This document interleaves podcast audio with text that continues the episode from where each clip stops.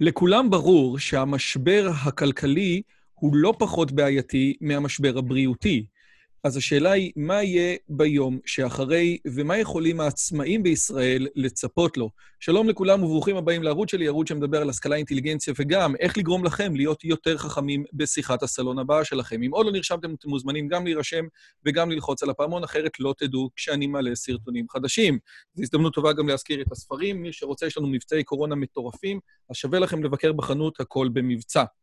היום יש לי את הזכות והכבוד לארח בן אדם מאוד מאוד מאוד מיוחד, שקוראים לו גלעד אלפר, אבל לפני שאני אספר קצת מי הוא, אתם יודעים שתמיד אני אומר שכלכלה זה המדע הכי פחות מדויק. כן, הפיזיקה היא הכי מדויקת כי היא מתעסקת רק בחלקיק, הכימיה, כשהיא מתעסקת כבר במולקולה, היא פחות מדויקת, הביולוגיה מתעסקת בתא, היא פחות מדויקת, והכלכלה מתעסקת לא בהתנהגות של בן אדם אחד, אלא בהתנהגות של הרבה אנשים.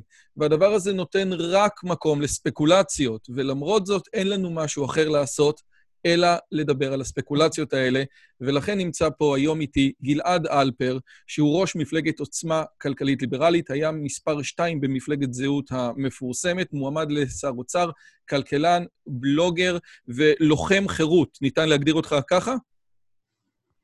זה כינוי שאני שמח לחיות איתו. או, לוחם חירות. אז קודם כל, גלעד, בוקר טוב ותודה רבה שבאת והצטרפת. תודה רבה שהזמנת אותי. או, תקשיב, לא מעט אנשים אומרים שהסגר הכלכלי יותר חמור מהמצב הרפואי, כן? אנחנו לא רופאים, אבל עד כה מתו מהקורונה בערך מאה אנשים. זאת באמת טרגדיה אישית לכל משפחה, אבל יכול להיות שברמה של מדינה, מיליון מובטלים זאת טרגדיה גדולה יותר. עכשיו, אני לא הולך לשאול אותך האם עשינו נכון, מכיוון שאין לנו מידע על האלטרנטיבה, כן? האם היינו לא עושים סגר. אני כן מבקש לשאול אותך שתי שאלות ראשונות, כן?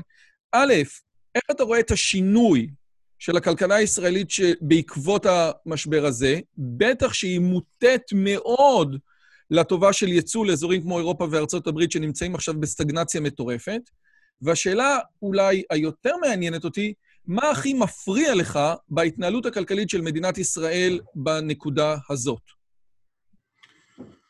בסדר, אז א' אני אתחיל ואומר שבאמת בוא לא נשווה את הטרגדיה של האובדן חיים לטרגדיה הכלכלית, אני לא יודע איך להשוות דברים כאלה, אז את זה נעזוב.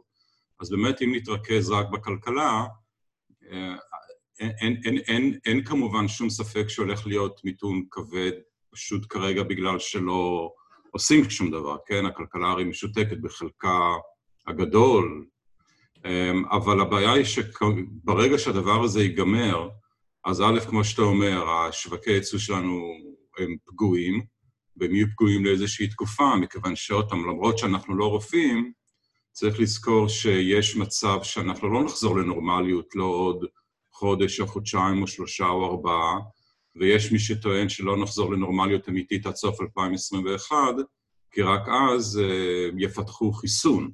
ועד שלא מפתחים חיסון, אז יש לך בעיה עם אולמות קולנוע, עם הופעות, עם לשבת במסעדה צפופה, עם לשבת אפילו בעבודה בחדר צפוף. כל הדברים האלה עלולים לא לחזור למלוא חתונות, הקצב חתונות, שלהם. חתונות, חתונות, וכל העולם של החתונות שנפגע מכה אנושה, ועושה רושם שייקח לו הרבה זמן לחזור לעצמו. תיירות, תחבורה, מלונות, מסעדות, ענפי שירותים, אז לא ברור אם לחזור לקצב נורמלי לתקופה ארוכה. אבל זו רק בעיה אחת. בעיה אחרת היא ש... כלכלת ישראל הרי בתקופות נורמליות לא באמת מתפקדת, כמו שכלכלה חופשית אמורה לתפקד, כי אנחנו לא כלכלה חופשית, אנחנו כלכלה מעורבת מאוד. והבעיות האלה, המסוימות שגרמו לנו, שגרמות לנו להיות לכלכלה מעורבת, לא מפותחת עד הסוף, די בינונית, ואפשר לדבר על זה ולדבר על זה, הבעיות האלה נשארות, כי שום דבר בעצם לא נפתר. למרות שזה משבר גדול ואפשר יהיה לנסות להשתמש בו כהזדמנות לתקן כמה דברים, אף אחד מהדברים האלה לא נעשים. מה שכן יהיה, בעוד שכלכלת ישראל ממשיכה לדשדש, כמו שהיא תמיד מדשדשת, אחרי המשבר הזה, נניח שלרגע שהמשבר הזה נגמר עוד חודשיים או שלושה, אנחנו הולכים להיתקע עם מיסים מאוד מאוד כבדים, עם גירעונות כבדים מאוד, ולכן עם מיסים כבדים מאוד. כי מדינת ישראל חייבת לנסות להשתלט על הגירעון ברגע שהדבר הזה ייגמר. אגב, אני רק רוצה לחדד, אני רק רוצה לחדד ששי בעבד, אני חושב מנכ"ל האוצר, אמר שהולך להיות פה איזה מיני תקציב, כן? התקציב של אלפיים ועשרים, כשיעבור, הוא יהיה מאוד מאוד מאוד שונה, ומשרד האוצר אמר בצורה ברורה, מתקציבים סטנדרטיים. הולך להיות פה משהו שהוא שונה לגמרי, יותר מזה, אפשר גם לראות בהתנהלות שלו מול ארגוני המורים, שהוא... הוא אפילו לא מצמץ, אמר, תקשיבו, כולם בבעיה, גם אתם, שלום על ישראל. זאת אומרת, אם יגיעו למצב שאומרים לארגוני המורים את האמת בפנים, כנראה שאתה מאוד צודק. אז א', הייתי מאוד נזהר מלקחת את מה ששי בעבד אומר כ... לא שאני לוקח אותו ברצינות, אבל הוא לא פוליטיקה, הוא יכול להגיד מה שהוא רוצה. הבעיה היא שהממשלה שכנראה הולכת לקום בישראל, זה ממשלה של פוליטיקאים... לא רוצה לתת להם יותר מדי ציונים, כן? אבל מה שאני רואה, מה שאני חושב שיקרה עם הממשלה הזו, וכשאני מסתכל על השותפים בה, החדשים והישנים, אני לא חושב שהמגזר הציבורי הולך להיפגע. לא נראה לי שזה ההלך רוח ששולט בממשלה. המגזר שהולך להיפגע בצורה לא פרופורציונלית, בצורה פראית לדעתי, זה המגזר הפרטי בגלל העלאות מיסים. לא יהיה ברירה אלא להעלות מיסים בצורה חדה בשביל להתגבר על הגירעון, בשביל להשתלט על הגירעון, כי מדינת ישראל, בניגוד למדינות אחרות מסוימות בעולם, לא יכולה באמת להתקיים לאורך זמן עם גירעונות כבדים. לא יכולה בגלל שעלות ההלוואה תהפוך להיות מהר מאוד לגבוהה. בטח ש... ובטח ובטח שזה יקרה ככה בעולם שבו... הרבה ממשלות נמצאות בגירעונות, וכולם רוצים כסף, ואני לא חושב מי... אני לא בטוח מי בעולם כזה הולך לרוץ ולהלוות לנו בריביות נוחות. מה שאני רוצה להגיד שאחרי שנתאושש, או אחרי שמשבר הקורונה ייגמר, אנחנו ניכנס למיתון כלכלי אמיתי, שיבוא במידה רבה בגלל המיסים המאוד כבדים שיוטלו עלינו. ואם כל זה, ואם אתה חושב כל הזמן שברקע של זה... כלכלת ישראל בעצם לא משתפרת, לא עושים כאן את הדברים שצריך בשביל לשפר את הכלכלה, אז אם אנחנו נשארים בינוניים כמו תמיד, אבל רק מוספים לזה גירעונות ומיסים, אז קשה לראות, לי קשה לראות איך כלכלת ישראל לא תהיה במיתון, בתקופה מאוד ארוכה אגב. אני לא מדבר על חצי שנה, שנה, אלא יותר. אז... אגב, כל מה שאתה... לצערי, אני מאוד פסימיסט. אז אגב, כל מה שאתה אומר, אפילו, זה באמת אפילו מתעלם מהרעיון הזה של בעיות ייצוא. זאת אומרת, נניח שהיה פה מיסים גבוהים, אבל היה פה אפשרות לייצא, בגלל שכל השווקים היו בסדר, היית אומר, יש פה עוד מצב, אבל גם מיסים גדולים, גם כלכלה בינונית, ועוד מעט נדבר על דברים שהיה, אולי אפשר לעשות נגד זה, גם מיסים גדולים, גם כלכלה בינונית, וגם סטגנציה בכל העולם, מיתון עולמי, זה משהו שלא נותן לך מקום לאופטימיות. זה בעצם מה שאתה אומר. כן, אני האמת מתקשה אפילו לחשוב על... אני, אני לא רואה שום צד טוב כאן. לא, לא ש... אתה יודע, המגפה הזו זה טרגדיה בצורה, בשום צורה שלא תסתכל עליה. אם לפחות, כמו שאמרתי מקודם, היו משתמשים במשבר הזה בשביל לנסות לשפר דברים, אז הייתי יכול להגיד שיש כאן סילבר ליינינג, או שמאז יצא מתוק, או... קיבלנו לימונים ועשינו לימונדה, או כל הביטויים האלה. אבל אנחנו לא עושים אף אחד מהדברים האלה. טוב, אני, אז רגע, אז אני רוצה... התמונה שאני רואה היא קודרת לחלוטין. אז אני רוצה עוד מעט להגיע לאיך אפשר להשתמש במשבר לעשות לימונדה, אבל uh, לפני זה אני רוצה א' להתייחס לנקודה אחת שאמרת שהיא נקודה uh, יותר כללית, ואומרת כזה דבר. בסופו של דבר, ברמה האישית אי אפשר באמת לקבוע איך, זאת אומרת, אי אפשר להגדיר האם אה, אה, אה, אה, טרגדיה אישית יותר גדולה מטרגדיה כלכלית. אני חייב להסביר אבל לצופים שכל פעם שעושים איזשהו דיון על סל התרופות, זה מה שעושים, כן? האם אני מכניס תרופה מצילת חיים מסרטן, או האם אני עושה טיפולי שיניים לכולם? זאת אומרת, ברמה המדינית, אמנם אתה בתור בן אדם פרטי לא יכול להגיד למישהו, המוות של ההורה שלך שווה פחות, אבל בסופו של דבר, ברמה המדינית, המדינה תמיד עושה את השיקולים של חיים מול כלכלה, כן? זאת הסיבה שלא הכל נמצא בסל התרופות, או זאת הסיבה שבסל התרופות נמצאים דברים שהם לא מצילי חיים, כן? אז, אז כן ניתן אולי בצורה לפחות תיאורטית, או בוודאי אנחנו מצפים מהמדינה לעשות, כן לבוא ולשקול את זה כנגד זה. זה איזושהי הערה אחת. עכשיו, הדבר השני שאותי למשל מעניין, זה המשבר שוב נותן את הפער הגדול שבין שכירים לעצמאים, כן? אז אני רוצה להתחיל עם הביטוח הלאומי. קודם כל, למה אני בכלל משלם ביטוח לאומי? אני רוצה רק לשים את הדברים בפרופורציה, אני עצמאי, לפי החוקים, לפי החוק החדש, אני לא זכאי למענק, למרות שכל ההופעות שלי התבטלו, אני לא זכאי למענק בגלל שאשתי ואני מרוויחים יותר מאיזשהו רף מסוים, והדבר השני, מכיוון שסף ההכנסה שלי היה מעל רף מסוים, לא רף הרווחים. זאת אומרת, אני בתור עצמאי נפגעתי בצורה בלתי רגילה, אני אגב עוד רבים מהחברים שלי, מה שמעלה את השאלה, למה אנחנו משלמים ביטוח לאומי? בזמנו אני חושב שזה היה פייגלין שאמר, שאם הממשלה רוצה לעודד ילודה יהודית, שתשלם כסף דרך הסוכנות. אז למה באמת משלמים ביטוח לאומי? בוא תסביר לי, מה זה הביטוח הלאומי הזה בכלל? כי אני מבין שחלק מהמצע של זהות, שאתה היית חלק ממנו, היה בכלל לבטל את הביטוח הלאומי. כן, יש כאן מלא מלא נושאים שהרבת, אבל אני אתחיל ואומר שאני נגד זה שהמדינה תעודד יהודה יהודית או ילודה לא יהודית, או כל ילודה. אבל זה היה משפט שלו, נכון? אני לא...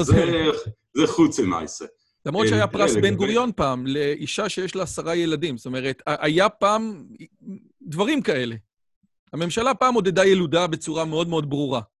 כן, כן. אני, אני לא אומר שזה לא נעשה או לא נעש, נעשה כרגע או לא יעשה בעתיד. אני רק אומר שזה לא צריך להיות ככה. אבל תראה, לגבי, לגבי עצמאים וביטוח לאומי זה סיפור מאוד כאוב, מכיוון שאני מבין ב-מאה אחוז את המרירות של עצמאים, שהמדינה בעצם נותנת להם עכשיו פקודה להפסיק לעבוד, והם עובדים, הם, הם, הם, הם, הם עומדים מול שוקת שבורה. הרי גם בימים כתיקונם, המצב של העצמאים בארץ הוא בכי רע. נדבר על זה אם תרצה בהמשך, המיסים, הרגולציה, ההתמודדות הבלתי פוסקת עם הרשויות של המדינה, מכבי יש, עיריות, ארנונה, כל זה ברור. וברור שכרגע, אני, אני, אני, אני שכיר בעיקרי, רוב ההכנסה שלי כעבודה שכירה, אז אני... מוגן יותר, אבל אני מבין במלואה את הטרגדיה שפוקדת כרגע עצמאים, אבל צריך לזכור שלמשל כשמסתכלים על ביטוח לאומי, יצא איזה מחקר לאחרונה שקובע שהעצמאים דווקא לא נדפקים על ידי ביטוח לאומי. הם באמת מקבלים פחות, אבל הם גם משלמים פחות ל- ל- ל- לעומת שכירים. בעצם אם כבר, אם מישהו באמת נפגע מביטוח לאומי, זה השכירים יותר מהעצמאים. כרגע, הקטע של המשבר והעובדה שהעצמאים לא מקבלים דמי אבטלה, הוא, הוא, כל כך, הוא כל כך בעייתי, כי מעולם לא היינו במשבר כזה, שהעצמאים בצדק עומדים על הרגליים האחוריות ומשתגעים כאן. כי באמת, מטה לחמם נקטע ברגע, או נחרד ברגע. לפי חוק, לפי חוק. אסור להם לעבוד לפי חוק. כן. זה, זה הקטע. זאת אומרת, לפי כן. חוק אסור לספרים לעבוד, אסור לי להיות בהתקלויות של מעל מאה איש, ואף אחד לא אומר. עכשיו, אנחנו עשינו בערוץ הזה סרטון לגבי הבעיה הפילוסופית בלתת לעצמאים דמי אבטלה. אני, אני, אני כן מבין שיש בעיה בלתת לעצמאים דמי... אדם שיכול לפטר את עצמו, איך אתה נותן לו דמי אבטלה? לגמרי. אבל פה באמת יש מצב שלא ראינו אף פעם. נכון. ו... נכון, לכן אני חושב שבגלל שהמצב הזה הוא כל כך מיוחד, אפשר לחשוב על, סליחה, על איזשהו סידור זמני של תשלום דמי אבטלה לעצמאים. תקרא לזה דמי אבטלה, תקרא לזה דמי קיום, תקרא לזה מענקים חודשיים, זמניים, תקרא לזה מה שתקרא. אבל אני חושב שאם המדינה צריכה להוציא כסף אמיתי במהלך המשבר הזה, זה לא עולם הענקים המטופשים האלה של חמש מאות שקל ל... לילד שאלוהים יודע מאיפה נוצר הרעיון הזה, שזה בכלל מטורף. אני רק רוצה שנייה רגע, גלעד, לחדד. הרעיון הזה שכל משפחה מקבלת מענק של חמש מאות שקל לילד עד הילד הרביעי, בלי קשר האם הם עובדים או לא עובדים. ההורים של אשתי הם פנסיונרים מחברת חשמל, הם גם מקבלים את זה. והרעיון הוא, באמת, אתה לא יודע מי צריך ומי לא צריך, הרי יש לך את הרישומים. לתת סתם חמש מאות שקל, בלי שום דרך לבדוק. זה, זה פופוליזם טהור, באמת פופוליזם טהור. אז אני חושב שרוב הדברים שהמדינה עושה כרגע, או לפחות חלק נכבד מהם, זה ביזוס כסף וזה מטופש, כמו למשל שהמדינה תיתן הלוואות או דברים כאלה. זה באמת לא תפקידה של המדינה. בשביל זה יש בנקים. אבל אם באמת המדינה צריכה לתת משהו, בנוסף למה שהיא נותנת בצורה רגילה, אני חושב שבצורה זמנית, לתת דמי אבטלה או דמי קיום לעצמאים, זה ממש קור, קורח, אין, אין, אין ברירה, המדינה נותנת פקודה לאנשים האלה לא לעבוד. עכשיו, בגלל שאנחנו, כמו שאמרנו בתחילת השיחה, מאחר שלא ידוע באמת מתי המגיפה הזו עוברת, ואם באמת יכול להיות שהיא לא תעבור במלואה מבחינת הפעילות הכלכלית עד סוף אלפיים עשרים ואחת, בגלל שרק אז יהיה חיסון, ואז כאן נוצרת באמת בעיה אמיתית של כמה כסף המדינה תצטרך להוציא, כמה זמן אנשים יהיו מחוסרי עבודה בפקודה. כל הדברים האלה הם לא ידועים כרגע. אבל זה גם לא ידוע לגבי שכירים, גלעד. זאת אומרת, אני, אני מאוד מבין, אתה בעצם אומר, תקשיב טוב, אם אני עכשיו פותח את, את, את הברז ואומר, גם עצמאים יכולים לקבל דמי אבטלה כי הם, כי הם בפקודה לא עובדים, אז אני לא יודע כמה זמן זה יימשך, אבל המשפט, אני לא יודע כמה זמן זה יימשך, תקף לסחירים שהמדינה אומרת להם, אתם יוצאים לסוג של חל"ת, בדיוק באותה מידה. אז מה מדינה לא יודעת שאתה או אני או הציבור מאוד ברור לו? איך זה יכול להיות שצריך איזשהו כל כך הרבה בלגנים תקשורתיים, כדי להסביר את זה למדינה? הרי המדינה יודעת מה זה הסטארט-אפ ניישן, ומה זה התל"ג שמשולם הכי הרבה, כן? מי הכי הרבה משלם משימה. הם לא יודעים את זה? תראה, הם יודעים, אבל אני רק רוצה להגיד שהמשמעות המעשית של מה שאני מנסה להגיד, זה שהמדינה בעצם יכול להיות, לא צריכה לעשות שום דבר, חוץ מלשלם את הדמי האבטלה האלה, כי אתה לא יודע כמה זמן זה הולך להימשך. והמשאבים של המדינה מאוד מוגבלים. או אם נחדד את זה יותר, למדינה אין משאבים הרי, למדינה אין כסף. כל הכסף שהמדינה משלמת לנו, או ל... סליחה. כל הכסף שהמדינה משלמת למובטלים, או המדינה משלמת כדמי אבטלה, או דמי קיום, או מה שלא יהיה, זה כסף שמגיע מאיתנו, זה הכל כספי מסין. וכל הדברים האלה הם כמובן מאוד מוגבלים. אתה אומר בנאום של ברק אובמה, לתעשיינים, שהוא אומר להם, זה לא אתם עשיתם, זה אנחנו, אתה אומר, לא, זה אתם. כן, כן. האמירה הזו של אובמה זה אמירה ש... זה אמירה נהדרת במובן הזה שהיא באמת משקפת כל כך הרבה מתפיסת העולם הסוציאליסטית. אבל נדבר על זה עוד רגע.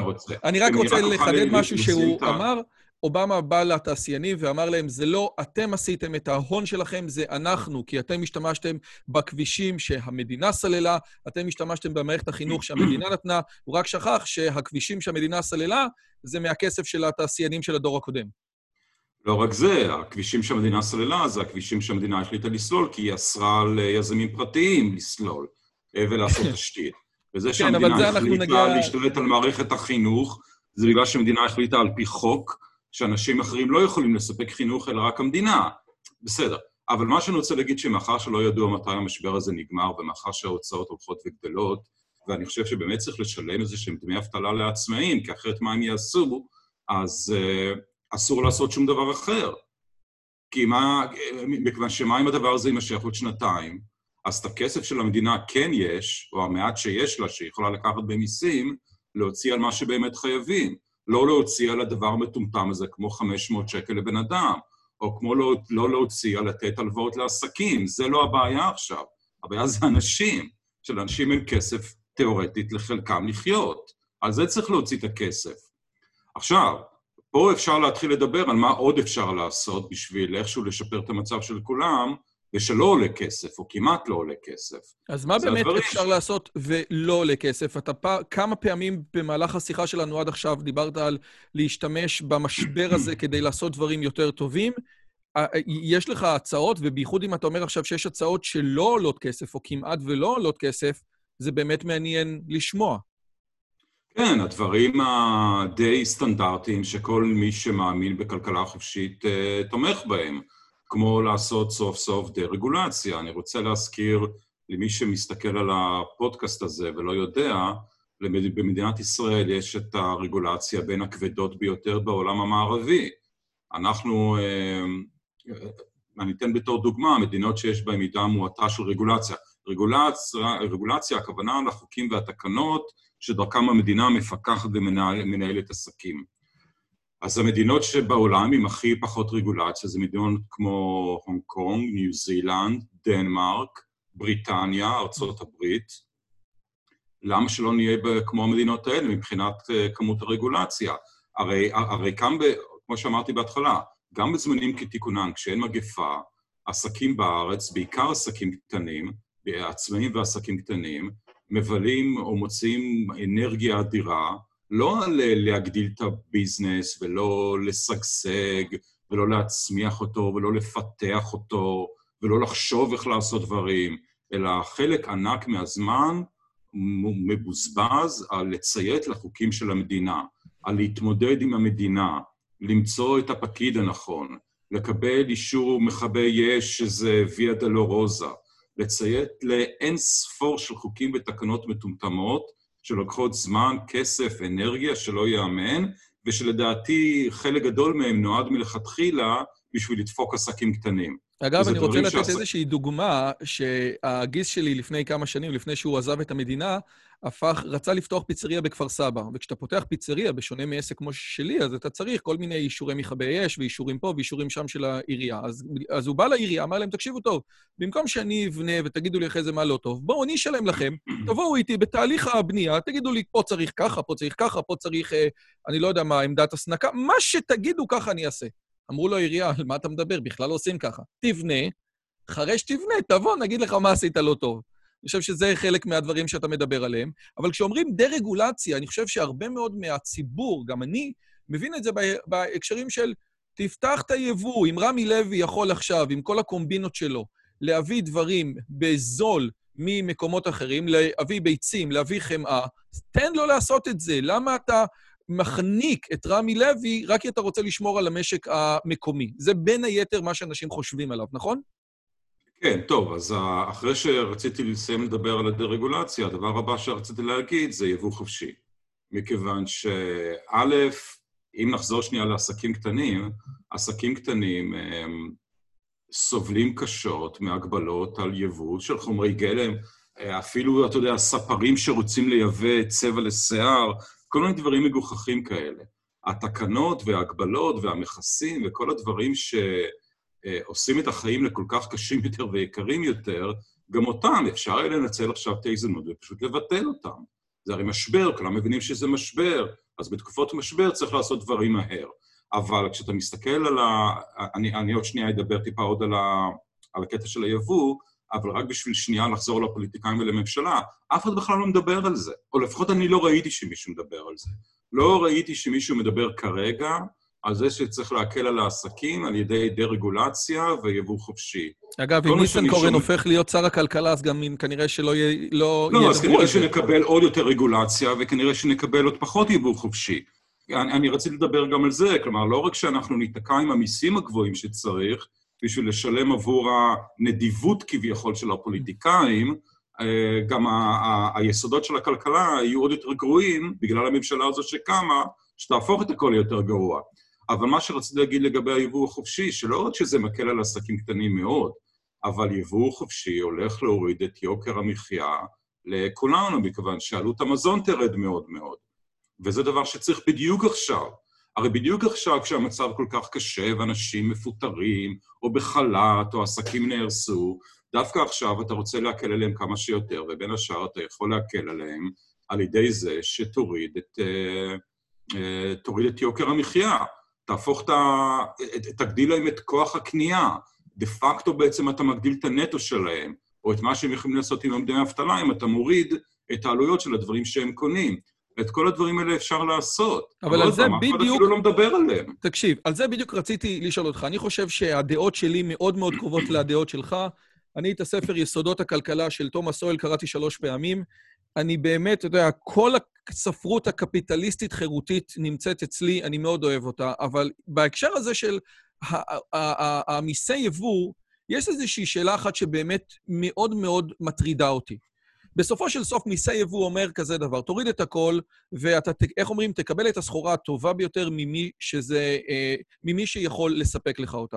אם זה מישהו מטורקיה, זה יהיה מטורקיה. אני לא צריך לממן את המחלבות בארץ כדי שיהיה חמאה, כשאני יכול להביא חמאה ממקומות אחרים בצורה שהיא זולה יותר. זה הטענה המרכזית בדרך כלל, ואני חושב שהיא גם בדרך כלל עובדת. אבל עושה רושם, ואולי תקן אותי פה אם אני טועה, כי זה באמת איזשהו חור שחור שלי בהבנה, שדווקא בעניינים כאלה, דווקא בעיתות משבר, הממשלה רוצה שיהיה לה, כן? שיהיה למדינה איזושהי יכולת להיות משק אוטרקי או להתפרנס בעצמה. אם, אם, אם, רק רגע, כן, אני, יופי, אני שמח שאתה צוחק, זאת אומרת שיש לך תשובה. אם, אם לצורך העניין, אה, היינו מורידים מס על, אה, אה, על הירקות, כן? או משהו כזה, כן? ברמה שהיה לא משתלם לחקלאי לגדל ירקות בישראל, אז כל עוד אנחנו לא נמצאים במשבר, הכל בסדר, תקנה מכל, מכל העולם. אבל פתאום שאתה נמצא במשבר, ואין לך במקומות אחרים, הרעיון שה, שהממשלה או שהמדינה נמצאת בלי שום עסק שיכול לעשות את זה, אולי הוא דבר בעייתי. זאת השאלה. כן, אז אני אתחיל ואומר בזה שמשק אוטרקי, או החתירה למשק אוטרקי, זה דבר למדינה. תראה, זה דבר מטופש לכל מדינה. אבל למדינה קטנה כמו מדינה, כמו מדינת ישראל, זה אחד המרשמים הכי אפקטיביים שאני יכול לחשוב על עצמה, על, עליהם להשמדת המדינה. רק שנייה, אני רק אגיד, משק אוטרקי זה משק, למי שלא יודע, זה משק שבעצם יכול לספק את כל הצרכים של המשק מתוך עצמו. זאת אומרת, הוא לא צריך לקבל, הוא לא צריך לייבא דברים מארצות אחרות, הוא יכול לייבא, אבל הוא לא צריך, את הכל הוא יכול לעשות אין-האוס. נכון? זה ההגדרה. אנחנו נהיה כל כך... תראה, אני רציתי להגיד שאנחנו נהיה כל כך עניים אם ננסה לעשות דבר כזה, שאנחנו פשוט לא מסוגלים לדמיין עכשיו כמה עניים נהיה. אבל אפילו לא נהיה עניים, פשוט לא נהיה. כל מי שיש לו דרכון פשוט יעוף מכאן. אבל אם לדבר על זה בפסים יותר מעשיים לרגע, המשק הישראלי הוא לא אוטרקי, הוא מעולם לא היה אוטרקי, והוא לעולם לא יהיה אוטרקי, והוא לא אוטרקי כי הוא לא יכול פיזית. אני רוצה להזכיר גם, גם כיום, כיום כשההגנות על המשק החקלאי בארץ הם פשוט לא יאמנו, הם הגנות אדירות מבחינת היקפי ההגנה, המכסים, כל הדברים האלה. היום למדינת ישראל אין כמעט חיטה, כמעט כל החיטה שאנחנו צורכים היא מיובאת, אין לנו נפט אגב, מה שאומר שאנחנו לא יכולים בעצמנו, לזרוע, לקצור, להוביל את התוצרת החקלאית, וגם, אני רוצה להזכיר לכולם, גם החלב והביצים והבשר שיש בישראל, זה הכל סוג של אילוזיה. זה לא באמת ביצים ישראליות וחלב ישראלי וכל הדברים האלה. ואם יהיה עלינו איזשהו מצור או מגפה שתשתק... רגע, רגע, רגע, מה זאת אומרת אילוזיה? היה מחסור בביצים ישראליות שהיה צריך לייבא אותה מספרד, אני חושב. כן, כן, אני רק רוצה, הנקודה שאני רוצה להעלות, זה שאין לנו מזון בהמות, גם את זה אנחנו מייבאים. אין פה קמצוץ של אוטרקיה במדינת ישראל, אנחנו מדינה קטנה, מאוד קטנה, עם לא האקלים הכי פורה בעולם, בלי הרבה אדמות, או בעצם עם מעט מאוד אדמות, חקלאיות אמיתיות.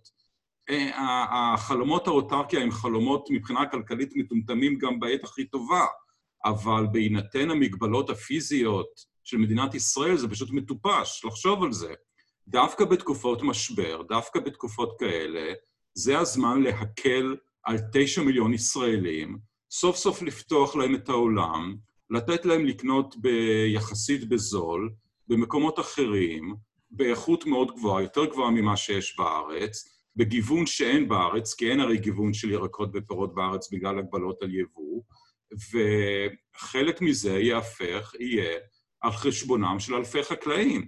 אין ספק שחקלאים מקומיים ייפגעו מזה, אבל למה הדם שלהם יותר סמוק מדמם של תשעה מיליון ישראלים? במה הם טובים יותר? מה מגיע להם יותר? ואגב, סליחה, אני רוצה להגיד עוד משהו. יש אנשים שמסתכלים על החקלאות בישראל בתור איזשהו סוג של מימוש של חזון ציוני, אולי גם עם ממדים דתיים, קדושת האדמה, זה דברים שתסלח לי, אני לא מתחבר אליהם, אבל אני יודע שיש אנשים שכן מתחברים. במה זה שונה מווייז או ממובילאיי? לא, אני יודע שאנשים, בעיקר אנשים דתיים, מסתכלים על זה בצורה קצת אחרת, בגלל קדושת האדמה, וצריך לעבוד את האדמה, גם בזהות היו לי בעיות עם זה, בסדר. אז מה שאני רק אומר, אין, אין שום בעיה. כל מי שבאמת רוצה לקנות תוצרת ישראלית, כי הוא נותן לזה איזושהי חשיבות דתית, ציונית, כל מה שלא יהיה, אף אחד לא עוצר אותו מלקנות פירות וירקות מהארץ. כל מה שאני אומר, אל תעצרו אותי ואנשים אחרים מלקנות פירות וירקות מחו"ל. זה הרעיון של החירות שאתה מדבר עליו כל כך הרבה. כן, אם, תראה, אני גם שומע חקלאים מדי פעם, או נציגים לפחות של חקלאים, שכותבים מאמרים בעיתונות, על מה פתאום אנחנו פותחים את השוק ליבוא, הפרות והירקות בארץ כל כך יותר טעימים. בסדר, אז מה הבעיה? אם באמת כל כך יותר טעימים, אז ימשיכו לאכול אותם. התירוצים האלה הם כל כך צולעים, הם כל כך כאילו בשלב הראשון של ההיגיון לא עובדים, שזה משגע. אבל anyway, מה שרציתי להגיד, שאם באמת אתה חקלאי ישראלי, ואתה חושב שישראלים יקנו את התוצרת שלך בגלל שהיא מישראל, תעמיד את זה למבחן השוק. שתחול אדם על כל פרי, ושיקנו. אבל הקטע של לאסור על אנשים לקנות פירות וירקות מחול, בגלל סיבות א', ב', ג', זה נראה לי, א', מבחינה כלכלית זה מטומטם, וזה פוגע ברמת החיים, וזה פוגע באיכות החיים, וזה גם פוגע גם בבריאות שלנו. אבל גם מבחינה מוסרית, זה פשוט דפוק לגמרי. אז אני רוצה רגע... מאיפה לקנות פירות או ירקות. אז אני רוצה רגע לסכם את מה שאמרת, כי באמת נתת לי פה איזושהי תשובה. מה שאתה אומר כזה דבר, משק אוטרקי ברמה בעיתות לא משבר, זה דבר מטומטם, כי עדיף שכל מדינה תתעסק, או שכל תחום יתעסק במה שטוב לו. סואל, כן, נותן פה דוגמאות שכאשר הודו עשתה סובסידיות של התוצרת החקלאית שלה, היא בגדול שרפה המון המון המון... תוצרת חקלאית, כי בעצם סובסידיות זה שהממשלה קונה תוצרת חקלאית, לא היה לה מה לעשות עם זה, זה היה בזבוז כסף גדול.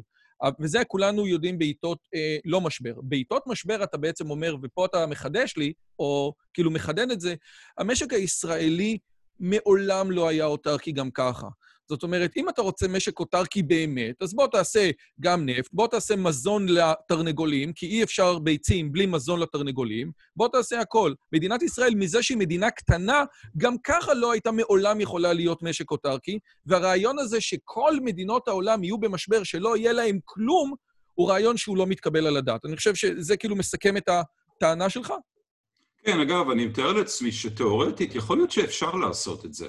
אתה יכול לשעבד את כל כלכלת ישראל לטובת החקלאות אולי, לקחת את כל האדמות שאין עליהן כרגע משהו בנוי, להשקיע שם כספים משוגעים ולפזר דשנים ולא יודע מה צריך, ולקנות מים מכל העולם, כי אני מניח שאין לנו, אני מתאר לעצמי שאין לנו מספיק, או אולי יש לנו, אני לא יודע, אבל anyway, אתה יכול לקחת את כל הכלכלה ולשעבד אותה לזה, ואז יהיה לנו ביצים, חלב וחיטה, שאולי גדלו בארץ, אבל כולנו נהיה עניים כמו בכפר בסין, כי פשוט לא יהיה כסף לשום דבר אחר. אז כמובן שאפשר לעשות את זה. אני רק רוצה עוד הערה אחת, יש איזה מחקר כלכלי יפה שיצא לפני משהו כמו שנתיים, אני חושב, של אורי קאץ, שדיבר על... הוא מספר שהגיע בשנות ה-שלושים של המאה ה-עשרים, ועדה של המנדט הבריטי לבחון את כלכלת ישראל. ומה שהם אמרו, הם אמרו בישראל או בפלסטינה, מה שזה היה אז, אה, עושים בגדים, תופרים בגדים ומגדלים, אה, ויש חקלאות. ואנחנו לא מבינים את זה, כי אין להם, לא יתרון תחרות, אין להם יתרון תחרותי לא בלתפור בגדים ולא בחקלאות. זו לא מדינה טובה, לא לזה ולא לזה. אז עברו כמה, שבעים, תשעים שנה, מהקטע של הבגדים נפטרנו, זה סוף סוף פתחו את השוק ליבוא חופשי בשנת אלפיים בערך, וכמובן בן לילה כמעט כל המתפרות נעלמו, אבל עדיין, תשעים שנה אחרי שאמרו שמדינת ישראל אין בה יתרון תחרותי לחקלאות, אנחנו עדיין תקועים עם החקלאות הישראלית, עדיין משלמים ביוקר, אוכלים מזון באמת עלוב ברמה שלו ובאיכות שלו ובגיוון שלו, אין לנו תפוזים בקיץ, הבננות הן רובם ריקובות וירוקות, אננס אם צריך להוציא משכנתא בשביל לקנות אננס טוב, ואבוקדו חלק מהזמן אין, ביצים לאחרונה עכשיו מסתבר שאין גם כן, כי שוק הביצים כמובן מנוהל בצורה בולשביקית לחלוטין על ידי ממשלת ישראל, חמאה אנחנו נמצאים במשבר מתמשך שהוא פשוט לא יאמן. היה לך סרטון, לא לקנות חמאה בפקודה. כן, כן. רגע, אז אני רוצה לקחת את זה אולי לצד היותר פילוסופי, כי זה באמת הנושאים שמעניינים אותי. קודם כל, לגבי מה שאמרת לגבי השוק, אני רק רוצה לחדד שמי שיש לו חבר חקלאי, יכול לספר לו שהתוצרת שמגיעה ליצוא היא יפה בצורה בלתי רגילה. הוא אומר, לא ראית דברים כאלה. זאת אומרת, באמת השוק המקומי מקבל את הדברים הפחות טובים. לפני שנייה... אני רוצה להדגיש את הנקודה שאמרת עכשיו, כי אנשים לא תמיד שמים לב לזה. השוק הוא בחלקו הגדול חסום ליבוא, אבל הוא לא חסום לייצוא. כלומר, חקלאים ישראלים יכולים לייצא. ומאחר שבשוק המקומי יש להם סוג של מונופול, ומאחר שבשוק של חול הם עומדים בפני תחרות יחסית חופשית, את התוצרת הטובה הרבה פעמים הם שולחים לחול, ולנו הם משאירים את הבררה. ואחרי זה הם עוד יש להם את החוצפה לצייר את הכל בצבעים ציוניים. טוב, אז הנה, אז מפה אנחנו רוצים. אז אתה אמרת, כמה חקלאים אולי יאבדו את המשכורת שלהם, אבל מה דמם יותר סמוק מתשעה מיליון אזרחים? זה משפט שלך לפני כמה דקות, נכון? כן. דבר נוסף אמרת, ברגע שברוך השם בשנת אלפיים, אני לא יודע אם אמרת ברוך השם, כן, אבל ברגע שפתחו את השוק של בגדים, המתפרות נסגרו בן לילה, זה גם מה שאמרת, נכון? אז אני רוצה דווקא בדיוק על הנקודה הזאת להתעכב. כל אחד שקורא ספרות כלכלית, ואני חושב שאחד הדברים גם אמרת את זה, ברור לגמרי שמבחינה עובדתית השוק הכלכלי, השוק החופשי ניצח. ברור לגמרי שבכל מקום שהשוק החופשי הגיע, המצב נהיה טוב יותר. העשירים הגדולים של ארצות הברית, אם זה קרניגי ו... מלון. כן, והוא, נו... רוקפלר, מלון, רוקפלר, וכל האלה, כל הברונים השודדים, כן? אלה אנשים שמצאו דרך לגרום למוצרים להיות זולים יותר עבור כלל האוכלוסייה. העניים במדינות קפיטליסטיות הם יותר, המצב שלהם יותר טוב מהאנשים הבינוניים במדינות לא קפיטליסטיות. הכל נכון, הכל נכון. אבל... ברונים שודדים זה כמובן תעמולה שהצליחה. הם כמובן לא היו ברונים שודדים, הם עשו טוב אה, מדהים לכלכלת ארצות הברית, והם עשו את זה רובם ככולם בתנאים של תחרות חופשית.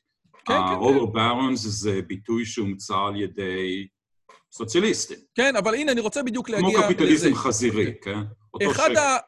אחת הטענות היא כזאת, בסופו של דבר, כן, ברגע שנכנסה המכונית, כל מי שהעסק שלו היה בסוסים ובמרכבות, פשט את הרגל. ברגע שנכנס המקרר, כל מי שהעסק שלו היה בקרח, פשט את הרגל. ברגע שנפתח את השוק לזה, כל מי שזה פושט את הרגל. זאת אומרת, הקפיטליזם טוב בצורה כללית, אבל ברור לגמרי שכאשר אתה עושה שוק חופשי, יש אנשים שנפגעים ממנו, יש אנשים שלא יודעים, איך אומרים, להסתגל למציאות החדשה, ואז הם נפגעים, והדבר הזה, אתה אומר, מה דמם של אותם אלה שנפגעים?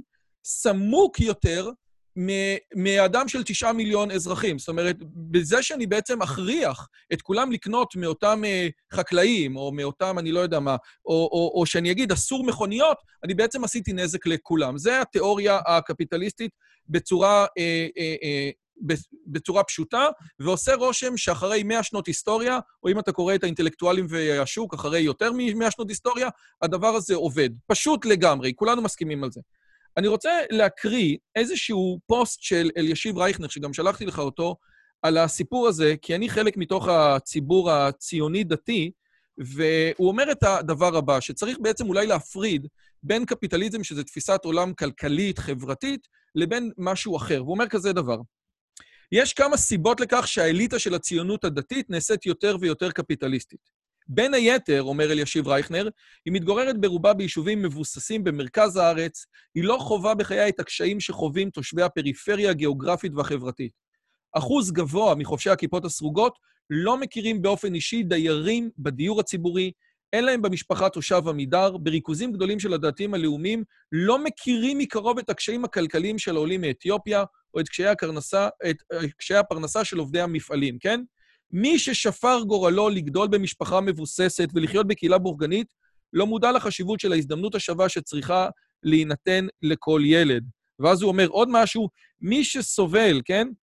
אומר, אי אפשר להכחיש את ההשפעה של מקום המגורים והסביבה החברתית על האדם, קשה למצוא פוליטיקאי שחי בפריפריה ואוחז בהשקפות עולם כלכלית, כל, כל, כל, קפיטליסטית, קיצונית.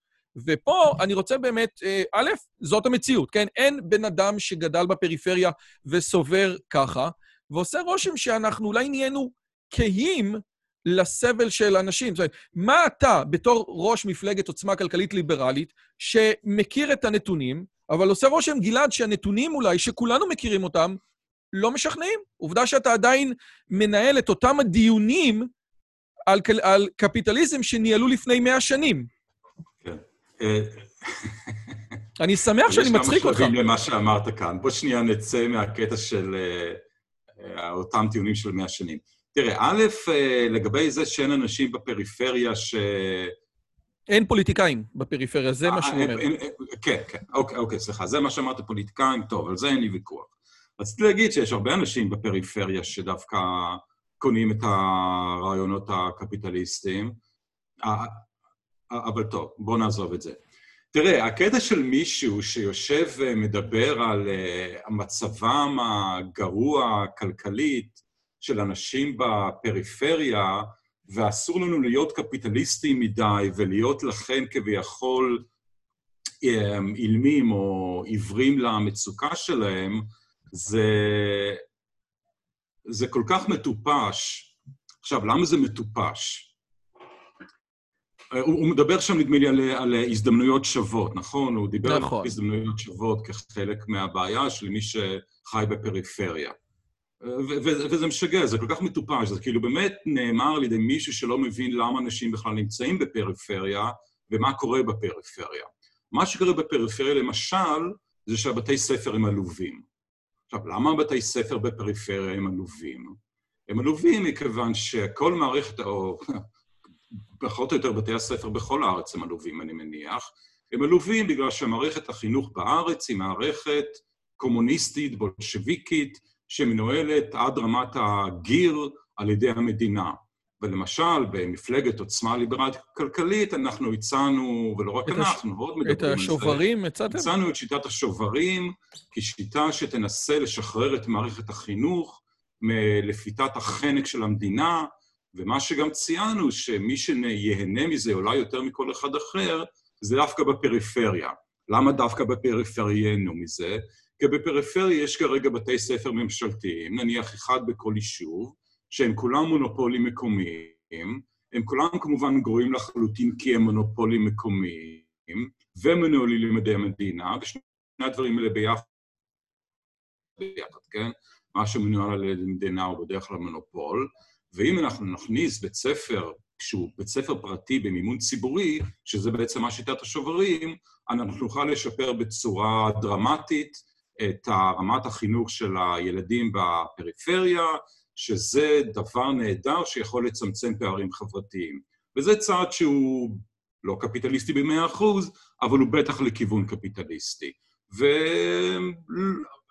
ואנחנו המפלגה בעצם בבחירות האלה, שהייתה היחידה שאמרה את זה, כל השאר רוצים להמשיך עם מערכת החינוך. כלומר, דווקא הקפ... הממשלתית. כלומר, דווקא הקפיטליסטים ביותר הם אלה שמציעים מערכת חינוך שיכולה לשפר את מצבם של אנשי הפריפריה, שבאופן, לדעתי, מאוד מאוד מובהק, נדפקים על ידי המדינה. עכשיו, הלאה. למה בכלל הפריפריה, למה יש הרבה אנשים שמוצאים את עצמם שהם חייבים לחיות בפריפריה? יש אנשים שרוצים לחיות בפריפריה כי זה איכות חיים אחרת. אתה לא בעיר, יש יותר מרחבים, יותר טבע, או דבר. יש אנשים שאוהבים את זה. אבל יש הרבה מאוד אנשים... שתל אביב יקרה להם. חיים בפריפריה, כי הם לא יכולים לרשות לעצמם לחיות במקום אחר, במרכז. לא יכולים לחיות, לרשות לעצמם לחיות בראשון לציון או בגוש דן. עכשיו, למה הם לא יכולים לרשות לעצמם, לרשות לעצמם לחיות בגוש דן? כי הדירות בגוש דן מאוד מאוד יקרות לעומת הדירות בפריפריה. עכשיו, למה הדירות בגוש דן כל כך יקרות? למה יחסית... וביקוש, לא? כי כולם רוצים לגור בגוש דן, כולם רוצים לגור בתל אביב. יש ברור יותר ביקוש לחיות בגוש דן. עכשיו, למה ההיצע של הדירות בגוש דן כל כך בעייתי? כי שוק הנדל"ן בארץ מנוהל, כמו מערכת החינוך, בצורה קומוניסטית בולשביקית, המדינה שולטת על רוב הקרקעות, משווקת אותן בצורה איטית מאוד מאוד, הרגולציה על שוק הנדל"ן היא פשוט זוועתית, ומספר השנים שעובר מהרגע שאתה רוצה לבנות דירה, עד הקטע שבו באמת הדירה שלך נבנית, היא בין חמש עשרה לעשרים שנה, ובדרך קרוב לוודאי שהיית גם צריך לשחד מישהו. ואם הפתרון הקפיטליסטי לשוק הנדל"ן בארץ, שאנחנו מציעים, שזה אפשרת קרקעות סיטונאית, דה-רגולציה דרמטית, תיקונים גם של ליבותי ארנונה, אם הדברים האלה היו מתקבלים, מחיר הדיר, הדירות בגוש דן היה מתרסק, ואז הרבה אנשים שחיים בפריפריה, היו יכולים לעבור למרכז, ואז אותו בן אדם שמתבחין על מצבם של אנשים בפריפריה, רק רגע, אבל שנייה רגע. אני רק רוצה עוד הערה אחת, אנשים מדברים על מצוקת קרקעות בארץ, ומה אני מדבר, ואין מקום בגוש דן, ואז הכל קשקוש ואין דירות. אז אני רוצה להזכיר לכולם שתראו, א', תיסעו בגוש דן, רוב האדמות הן ריקות, אגב, אבל רק תחשבו על זה שבעיר ניו יורק, בעיר ניו יורק, שזה לא בדיוק שכונות שיכוני עוני, בעיר ניו יורק, לא מדינת ניו יורק, כן? בעיר ניו יורק גרים תשעה מיליון איש, כמו כל מדינת ישראל, והשטח של העיר ניו יורק הוא עשרים וחמישה אחוז פחות מגוש דן. אז אין כאן בעיה של מקום, אין בעיה של קרקע, יש בעיה של שוק, סליחה, בולשביקי, קומוניסטי, בניהול מדינת ישראל, כבר שבעים שנה לפחות, והוא זה שדופק את הפריפריה. מה שאני רוצה להגיד, וזה השורה התחתונה של כל הסיפור שלי, היחידים שדופקים את הפריפריה, מבחינת נדל"ן, מבחינת חינוך, ותכף אפשר לדבר גם על שוק העבודה, זה המדינה, זה האנטי-קפיטליזם. הקפיטליסטים הם היחידים שבאמת רוצים לעזור לאנשים שבפריפריה. היחידים, היחידים שמציעים פתרון שבאמת יהפוך את הפריפריה למשגשגת, או לחילופין יאפשר למי שחי בפריפריה אבל רוצה לגור, לגור במרכז, לגור במרכז. היחידים. אז מי שמנגיד את הקפיטליזם עם פריפריה, והקפיטליסטים כביכול עיוורים למצוגה של הפריפריה, אין להם מושג, לא בקפיטליזם ולא בפריפריה. תראה, אנחנו מדברים כבר חמישים דקות, ואחד הדברים הכי בעייתיים בשיחה איתך, זה שמצד אחד אתה מאוד משכנע, ומצד השני עושה רושם, שאתה לא משכנע את מי שצריך לשכנע אותו. זאת אומרת, איך יכול להיות? אני, אני, אני רוצה רק לעשות איזשהו שיתוף מסך שהוא הוא, הוא ממש חשוב לי להראות אותו. אה, יש איזשהו רעיון שנקרא אה, עקומת לאופר, כן? והוא אומר את הדבר הבא. הוא אומר את זה, בסופו של דבר, מה אחוז המס שצריך לקחת במדינה? ברור לגמרי שיש שני דברים שונים. מה אחוז המס שהמדינה רוצה לקחת, זאת אומרת עשרים אחוז, שלושים אחוז, ארבעים אחוז, שישים אחוז, והדבר השני זה כמה כסף נכנס למדינה. הרעיון הזה אומר את הדבר הבא, ברור לגמרי שאם המדינה לוקחת אפס אחוז מס, אז היא תקבל אפס שקלים revenue. ואם היא תיקח מאה אחוז מס, אז היא גם תקבל אפס שקלים revenue, כי אם כל הכסף שאתה עובד הולך למדינה, אף אחד לא יעבוד. זאת אומרת, ברור לגמרי שאמור להיות פה איזשהו סוג של עקומה עם פיק. והשאלה הייתה מהו הפיק. ולאורך שנים אנשים חשבו שזה בעצם ב-שבעים אחוז. זאת אומרת, אם המדינה תיקח יותר מ-שבעים אחוז מס, אז היא בעצם תקבל פחות כסף. פחות כסף לא באחוזים, אלא בדולרים או בשקלים. ומחקר של קריסטינה ודייביד רומר, שנעשה בשביל ברק אובמה, הראה שהפיק הוא ב-שלושים ושלושה אחוזים. זאת אומרת, כאשר המדינה לוקחת, כן? שלושים ושלושה אחוזים, רק שנייה, הנה. כאשר המדינה לוקחת שלושים ושלושה אחוזים, היא, זה המקסימום שהיא תקבל מס. זה הדבר שכולם היום יודעים. איך יכול להיות היום, אולי אני אשאל אחרת, איך יכול להיות ש, שאנשים לא יודעים את זה? איך יכול להיות שהמס במדינת ישראל הוא מגיע לפעמים, המס הפרוגרסיבי מגיע ל-חמישים אחוז. איך יכול להיות שאתה, עם כל הנתונים, שקריסטינה ודייוויד רומר לא מצליחים לשכנע אותנו? אז אני אתן לך את התשובה בשני חלקים.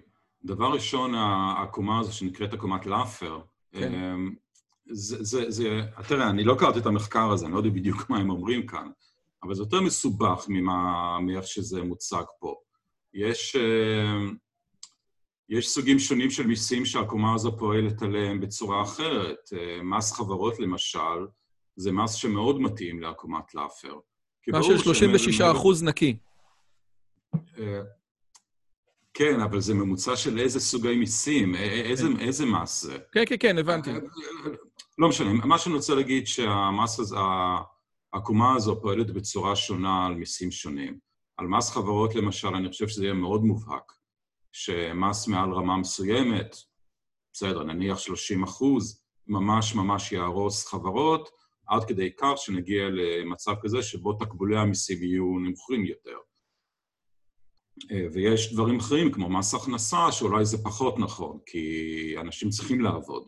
אז הגמישות שלהם היא יותר קטנה, הם לא בניגוד לחברות שיכולות לעבור למדינות אחרות, או פשוט לא לפתוח עסק, או עליו. אבל לא משנה. תראה, אבל אני, אני, אני אחדד את השאלה שלך, כי עקומת לאפר זה בסדר. אתה לא, אתה לא תלך להמוני עם ישראל ותשכנע אותם דרך עקומת לאפר. זה, זה לא יעבוד, אבל מה שאותי מטריד זה דברים יותר כביכול מובהקים. כשאתה מסתכל על מדינות העולם, המדינות המשגשגות והעשירות והמצליחות ביותר בעולם, הן מדינות הרבה יותר קפיטליסטיות ממדינת ישראל, כן, שזה שוויץ, אירלנד, בריטניה, ארצות הברית,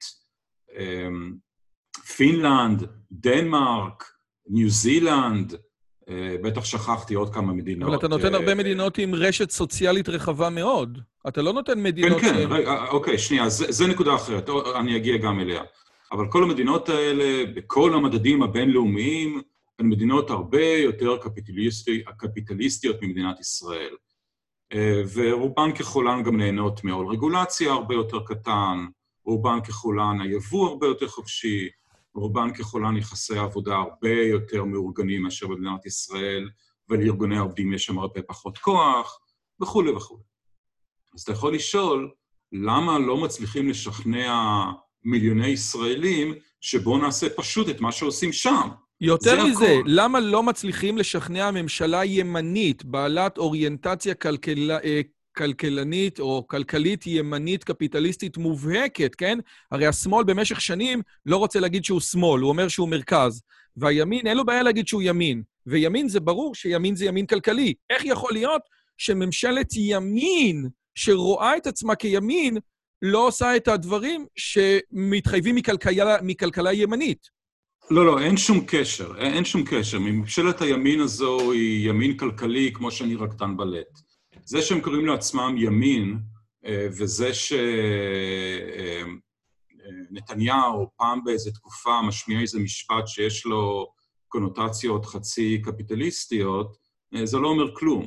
אני חושב שההבדל בין כחול לבן, נניח, כחול לבן שהייתה קיימת עד לפני חודש, והליכוד מבחינה כלכלית הוא אפס. הם מאמינים בדיוק באותו הדבר, הם עושים בדיוק אותו הדבר, כל הקטע המסורתי של להסתכל על ימין בתור ימין כלכלי קפיטליסטי הוא שטות גמורה, הוא לא קיים במדינת ישראל, היה קיים אולי פעם, הוא לא קיים כבר הרבה מאוד שנים, ואני לא רואה שום הבדל בין ביבי לגנץ או בין ניסן קורן לחיים כץ, הם כולם אותו סחורה, אני מנסה להיות uh, מנומס.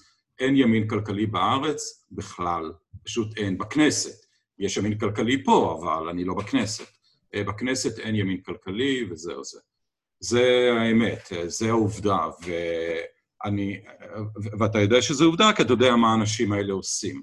אתה יכול להתעלם ממה שהם אומרים, לראות רק את מה שהם עושים, ומה שהם עושים. אני, אני למשל לא חושב שמבחינה כלכלית בעשור האחרון, היה שום הבדל אם נתניהו היה ראש ממשלה, או מה שם שלו, מי שהתחרה נגדו. בוז'י, או בוז'י היה ראש ממשלה, או גבא היה ראש ממשלה, אני לא רואה שום הבדל, אין לזה שום חשיבות. היה איזה קטע משהו אחר שאמרת בשאלה שרציתי להגיד. אה, לרעיון הזה של באמת רשת סוציאלית, כי הרבה אנשים תופסים אותך, 아, כן, או, כן. או את הדעות שלכם, או את הדעות הקפיטליסטיות הקיצוניות, לא רוצה להגיד הליברטניות, כן? כשלום על ישראל, אתה, אם לא תדאג לעצמך לפנסיה, תמות, כן? אתה דיברת על ממשלות שיש בהן רשת ביטחון סוציאלי מאוד מאוד מאוד גבוהה, שמערכת החינוך שם היא בחינם, או, או, אם, אם אני, או כמעט בחינם. איך זה מסתדר? כאילו, בסופו של דבר... גם בארץ מערכת החינוך בחינם. תקרא בחינם. את המאמר על תשלומי הורים בשילוח. אתה רק צריך לשלם מיסים עד מעבר לראש. רגע, אז תן לי כן. עוד פעם לענות, אבל בשני שלבים. תזכיר לי אבל לעבור על שני השלבים. כן. הדבר הראשון, אתה הזכרת את המילה ליברטריאני. אני רוצה עוד פעם, לטובת כל מי שמסתכל אני על... אני לא אומר ה... את זה, אני לא אומר את זה אפילו. אני רק עזוב את הליברטני. אני שואל עליך, עזוב, ליברטני זה מילה שאנשים אנשים שונים רואים אותה בצורה אחרת. האם אתה, בתור אחד שדוגל בשוק החופשי, איך אתה רואה את הנושא הזה של רשת הביטחון הכלכלית הסוציאלית? השאלה היא פשוטה. ככל שיש רשת ביטחון כלכלית סוציאלית יותר טובה, א', יותר כיף לחיות במדינה, מצד שני צריך לשלם את זה מאיפשהו, בדרך כלל ממיסים. איך אתה חי עם זה מול זה, זה הכל. עזוב נכון, ליברטני. נכון, נכון. אז אני בכל זאת רוצה קודם להסביר שהמילה ליברטריאני, מבחינתנו כישראלים או כאירופאים, היא זהה לחלוטין למילה ליברל, אין שום הבדל. ליברטריאן זה לא ליברל קיצוני, או ליברטריאן זה לא קפיטליסט קיצוני. ליברטריאן זה פשוט ליברל. המילה הזו נולדה בארצות הברית, כי בארצות הברית המילה ליברל שינתה נלקחה, מאוד את המשמעות אה, שלה. כן, השמאל משתמש בה, ולכן למילה הזו יש משמעות אחרת בארצות הברית, ולכן הליברלים לשעבר בארצות הברית התחילו לקרוא לעצמם ליברטריאני בשביל להבדיל מהליברלים בשמאל. זאת אומרת שמילטון פרידמן קורא לעצמו... אין שום הבדל. שמילטון פרידמן בספר קפיטליזם וחירות, שנייה רגע, שמילטון פרידמן בקפיטליזם וחירות אומר שהוא קלאסיקל ליברל, זה בעצם מה שאתה מתכוון, כן? כן, זה ליברטריאן. קלאסיקל ליברל זה בדיוק ליברל. ליברל של המאה ה-תשע עשרה. כן. ככה הוא קורא לו. ליברל של המאה ה-תשע עשרה, או ליברל אירופאי של היום. בישראל ובאירופה המילה הזו שמרה את המשמעות שלה ברובה. בואו נגיע לרשת הסוציאלית. עכשיו לשאלה שאתה רצית לשמוע עליה תשובה. אתה, אני נתתי רשימה של כמה מדינות שהגדרתי אותן כקפיטליסטיות יותר מאיתנו, כולל נניח פינלנד ודנמרק, וישר קפצת ואמרת, רגע, רגע, אבל יש שם רשת סוציאלית מאוד גדולה. וזה נכון, בחלקן לא אגב, בין, אה, בהונג קונג יש הרבה פחות, אה, בארצות הברית אה, יש יותר ויותר, אבל זה נכון שבסקנדינביות אה, יש רשת סוציאלית מאוד נדיבה ורחבה. אז למה אני אומר שאלה מדינות הרבה יותר קפיטליסטיות ממדינת ישראל? א', זה לא, אני אומר. א', לא, זאת לא הייתה השאלה שלי. השאלה שלי הייתה, איך יכול להיות רשת סוציאלית רחבה עם מדינות שבהן אחוז המיסים נמוך? בסופו של סוף, רשת סוציאלית לא מגיעה מהשמיים, כן? היא מגיעה מזה שהמדינה מחליטה להמיר, כן? כמו מדינת הרווחה. מדינת הרווחה אומרת כזה דבר, אין כמו השוק החופשי כדי לייצר כסף, אך יש דרכים יותר טובות לחלק אותו. זה בסופו של סוף הקונספט של... מדינת הרווחה, בוא תגיד לי איך ניתן לעשות את זה. הקונספט של מדינת הרווחה שאנחנו מדברים עליה היא שונה. תיקח את דנמרק לדוגמה. דנמרק זה דוגמה טובה, כי הפוליטיקאים בארצות הברית משמאל אוהבים להשתמש בה, ונדמה לי גם בארץ. דנמרק היא בין המדינות הקפיטליסטיות ביותר בעולם. נדמה לי בהריטג' החדש היא במספר שמונה, בפרייזר נדמה לי מספר אחת עשרה, whatever. מדינה רצינית מאוד. הקפיטליסטיות ביותר בעולם, על פי מדדים בינלאומיים, הרבה יותר קפיטליסט ממדינת ישראל. עכשיו, למה היא נקראת לקפיטליסטית? מה מיוחד בדנמרק שהופך אותה למדינה קפיטליסטית? אז מה שמיוחד בה, שהרגולציה בה היא בין הקלות בעולם, משהו כמו מספר ארבע בעולם, היבוא, המסחר או הסחר באופן כללי הם חופשיים, יש מערכת מאוד אפקטיבית לשמירה על זכויות קניין, יחסי העבודה שם מאוד מאוד אדוקים, אי אפשר לשבות סתם ככה, יש שם אפילו איזה סעיף שבעצם כל שביתה זה פיטורים אוטומטיים של עובדים, למרות שלא עושים את זה. זה מדינה שהמשטר הכלכלי שלה הוא מאוד מאוד קפיטליסטי, פתוח, ללא רגולציה, יבוא, שמירה על זכויות קניין וכו'. עכשיו, הדנים החליטו לקחת את התוצר הכלכלי המאוד גדול שהם מייצרים, בגלל שיש להם מדינה קפיטליסטית, כן, כי אי אפשר לייצר ערך כלכלי גדול ללא משטר קפיטליסטי, אבל יש להם משטר קפיטליסטי, אז הם מייצרים ערך כלכלי מאוד גדול, ואז הם החליטו, בואו ניקח את התוצרת הכלכלית הגדולה הזו, נמסה אותה בכבדות, ואיתה נממן מערכת רווחה נדיבה. עכשיו, אין שום ספק שמיסים כבדים הם אנטי-קפיטליסטים, זה ברור. מוצאים את המוטיבציה לעבוד, כמו שפרידמן אמר בזמנו, כן? סליחה? מוצאים את המוטיבציה לעבוד. אתה בעצם מחלק בין שני דברים. המערכת היא קפיטליסטית לפי כל הכללים של שוק חופשי, חוק התאגדויות וכל זה. אבל הדנים החליטו בהחלטה משותפת, שווה לי למסות את עצמי בצורה כבדה, כדי לייצר רשת סוציאלית אה, אה, עבור כולם. זה בעצם מה שאתה כן, אומר. אני, יש אני, בעצם אני שני לא דברים כמה... בל, בלתי תלויים. אחוז המס כן. והשוק. אני לא יודע כמה ההחלטה הזו הייתה משותפת, אני בטוח שהיו הרבה דינים שלא רצו את זה, אבל לא משנה. העובדה היא שהם החליטו לבחור במודל שבו מייצרים הרבה תוצרת כלכלית בגלל משטר כלכלי חופשי, למסות אותו בכבדות רבה, תכף אני אדבר על זה, ולממן עם זה מערכת רווחה נדיבה. ואז שאני מסתכל על הממוצע של המדינה, של כל המשטר הכלכלי בדנמרק, המיסים, הרגולציה, המסחר, יחסי העבודה, זכויות קניין, בממוצע, המדינה הזו היא מאוד קפיטליסטית. הקטע של מיסים כבדים ומערכת רווחה נדיבה זה לא קפיטליסטי, אבל בממוצע הגדול זה קצת הולך לאיבוד, כי כל החלקים האחרים של המשטר הכלכלי בדנמרק הם כל כך קפיטליסטיים. זה מה שנקרא מערכת רווחה קפיטליסטית, מערכת רווחה בכלכלת שוק, כלכלה מעורבת ליברלית, אם אתה רוצה לקרוא לזה. רגע, אז תן לי להקשות עליך. יש אנשים, שנייה, יש אנשים שקוראים לזה סוציאל דמוקרטיה מוצלחת, אני לא אוהב את הביטוי הזה בכלל, אבל יש אנשים שקוראים לזה ככה, בסדר. מה שבמדינת ישראל קורה, בניגוד לדנמרק, שיש מאוד מאוד קפיטליזם, יחסית. הרגולציה כאן היא מאוד מאוד כבדה, היבוא הוא לא חופשי, המיסים הם גבוהים, אם כי לא, כמו, לא גבוהים קודם, תכף אני אדבר על זה.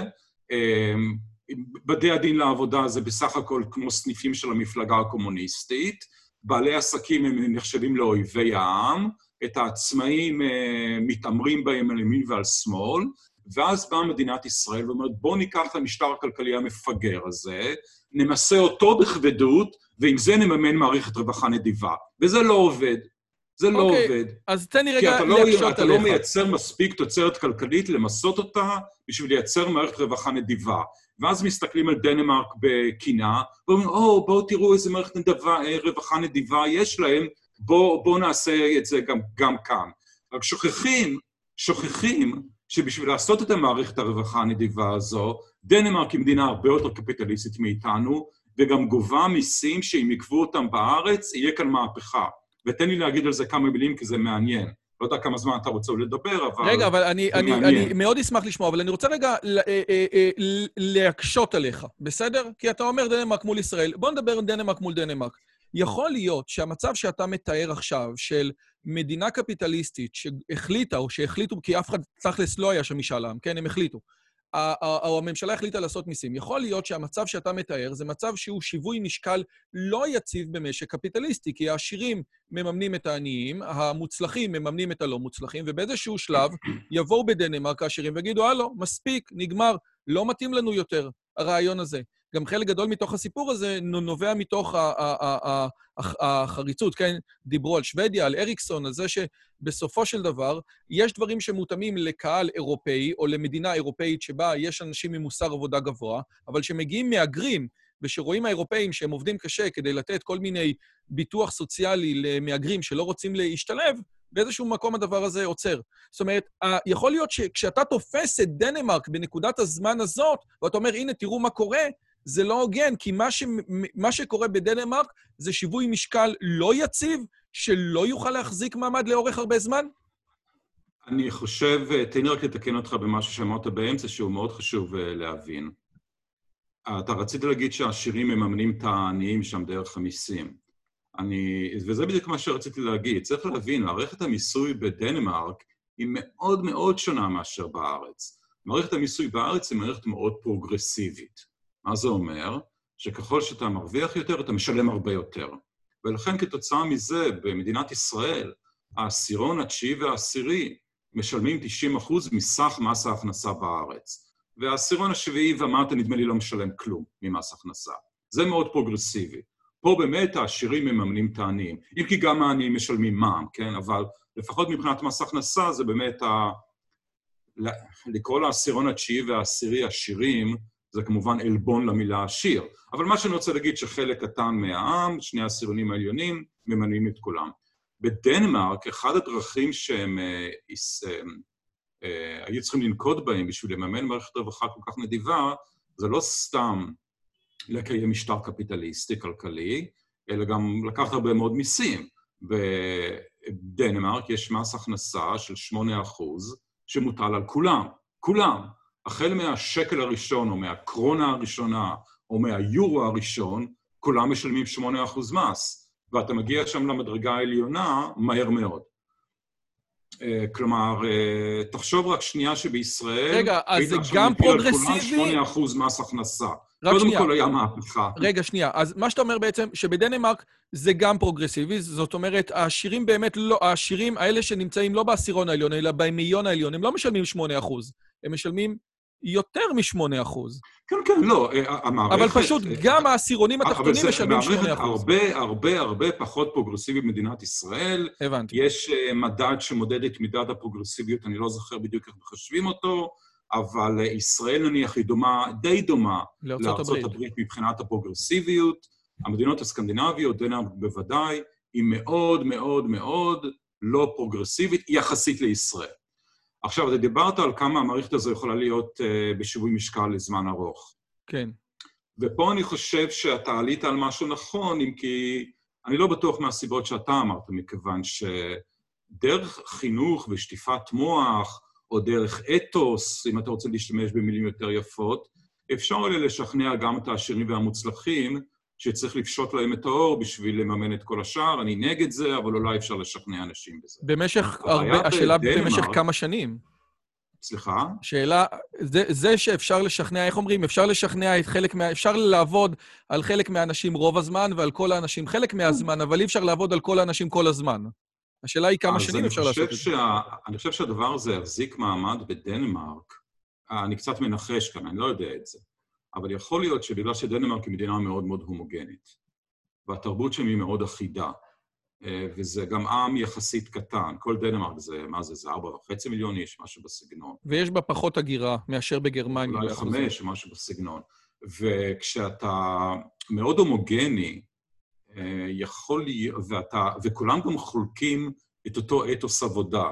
זה ידוע שבדנמרק, אני מניח את זה, ידעו שבדנמרק להיות מובטל, למרות שאתה יכול לעבוד, זה מבחינת בושה, ואנשים לא עושים את זה, ולכן אתה בתור זה שמשלם מיסים, אתה יודע שאתה לא מממן פרזיטים. אתה מממן אנשים שהם כמוך, מאותה היסטוריה, אותה שפה, נראים גם אותו הדבר, אנשים חרוצים מטבעם, שחלקם אולי יתרע מזלם, והם צריכים עזרה, ואתה חי עם זה. והדבר הזה מחזיק מעמד, כל עוד ההומוגניות מחזיקה מעמד, וכל עוד האתוס מחזיק מעמד. ואז אם פתאום ב-עשרים שנה האחרונות או ב-שלושים שנה האחרונות, יש לך גלי הגירה ענקיים של אנשים שהם באים בשביל להיות פרזיטים, אני לא טוען את זה, אני רק אומר שיכול להיות, אז האתוס הזה נשבר. כי אז פתאום אתה עובד, אתה משלם מיסים מאוד מאוד גבוהים, אתה קורא עיתונים, אתה קורא בלוגים, קורא פייסבוק, ואתה תופס שהמיסים המאוד גבוהים שלך מממנים חברה של פרזיטים שהיגרה ממדינות אחרות, לא רוצים אפילו ללמוד את השפה המקומית, והם באו בשביל ליהנות מהמערכת רווחה הנדיבה שלך. וזו הנקודה שבה הדבר הזה מתחיל להישבר. ולכן אפשר לטעון שיכול להיות שבעתיד הלא רחוק, בדנמרק, או שישנו את מערכת המיסוי, או שתהיה שם הגירה. אבל זה אני כבר עושה ספקולציה לגבי ספקולציה, אני לא יודע.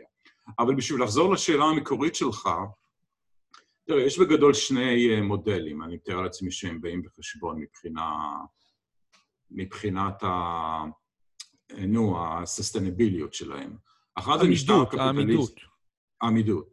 אחד זה משטר כלכלי קפיטליסטי שאתה ממסה בכבדות את התוצר הכלכלי, ומממן עם זה מערכת הרווחה מאוד מאוד נדיבה. והמודל השני זה מודל קפיטליסטי, עם מערכת רווחה מינימלית, שהיא בסך הכל רשת ביטחון, למי שבאמת, באמת יתרע מזלו, והוא חייב עזרה. אני בעד המודל הזה, לא בעד המודל של דנמרק.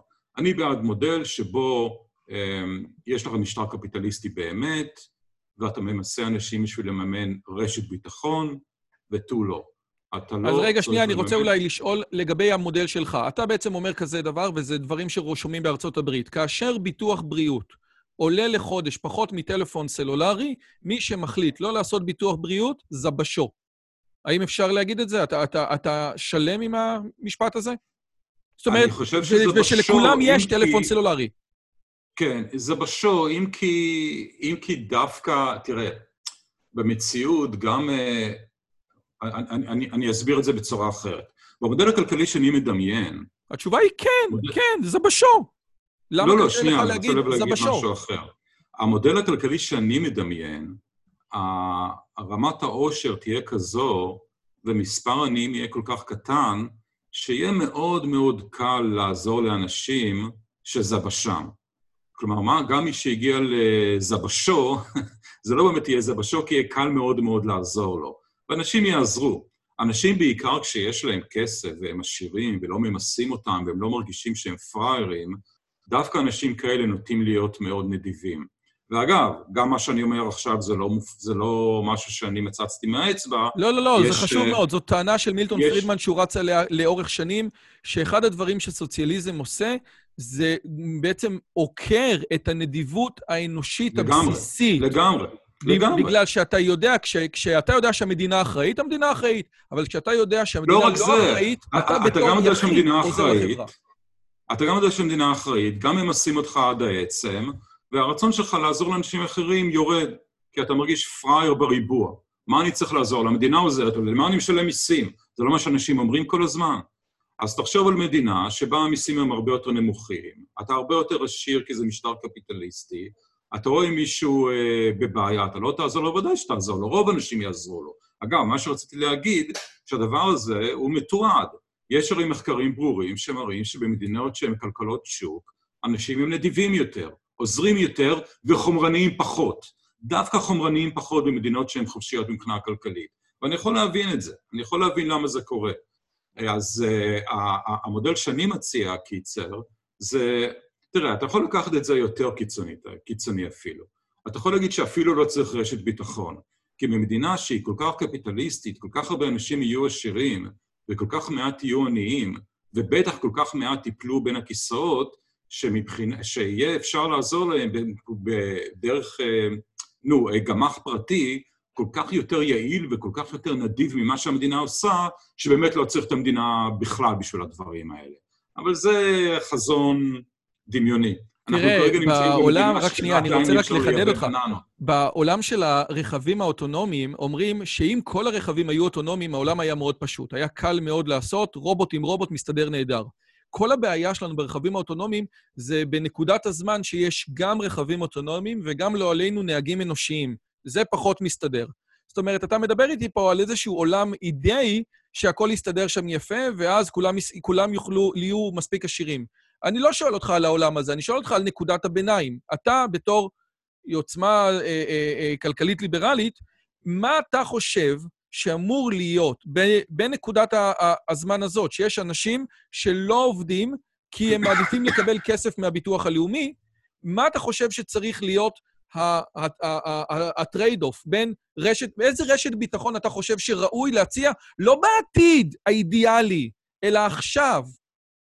תקרא את המצע הכלכלי של מפלגה של עוצמה ליברלית כלכלית, בדיוק מה שכתבנו שם. לא כתבנו מילה על ביטוח לאומי, לא כתבנו מילה על מערכת הרווחה, לא כתבנו מילה על כל הדברים האלה, כי אנחנו לא נכונים עדיין לגעת בזה, אי אפשר עדיין לשנות את זה, המדינה לא שם, העם לא שם, הכלכלה לא שם, החינוך לא שם, הציבור לא שם, שום דבר לא שם. מה שאני מציע לעשות עכשיו, עכשיו, זה דה-רגולציה דרמטית, שנהיה כמו דנמרק, להפוך את ישראל למדינה של מה שנקרא סחר חופשי, לתקן את יחסי העבודה בסגנון של אתה יודע, לסגור את בתי הדין לעבודה, לבטל את חוק השליש, דברים מהסוג הזה, ו- ובעיקר בגלל המצב שבו אנחנו נמצאים היום, להקפיא את התקציב, וכו' וכו', בשביל לטפל בגירעון כמה שאפשר. זה כל מה שאני מציע. אנחנו עד עכשיו דיברנו ברמה פילוסופית, מדינת ישראל היא מרוחקת שנות דור או שניים מדבר כזה.